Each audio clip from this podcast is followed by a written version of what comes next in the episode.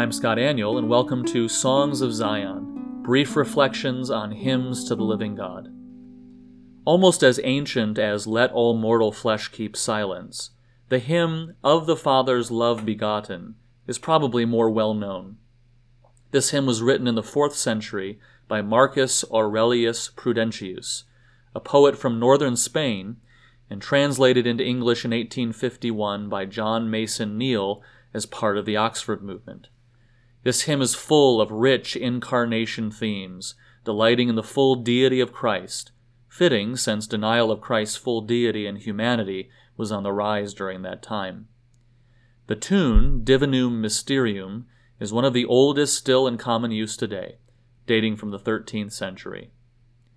The hymn reads, Of the Father's love begotten, ere the worlds began to be, He is Alpha and Omega, He the source, the ending He. Of the things that are, that have been, and that future years shall see, evermore and evermore. O oh, that birth forever blessed, when a virgin full of grace, by the Holy Ghost conceiving, bore the Saviour of our race.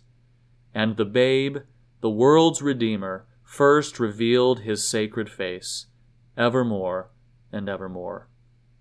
O ye heights of heaven, adore him.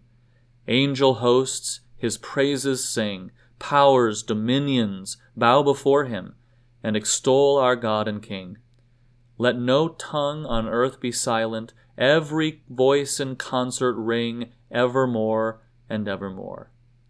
Christ, to thee with God the Father, and, O Holy Ghost, to thee, hymn and chant and high thanksgiving and unwearied praises be, honor, glory, and dominion, and eternal victory, evermore and evermore. Visit classichymns.org to download this hymn of the Father's love begotten.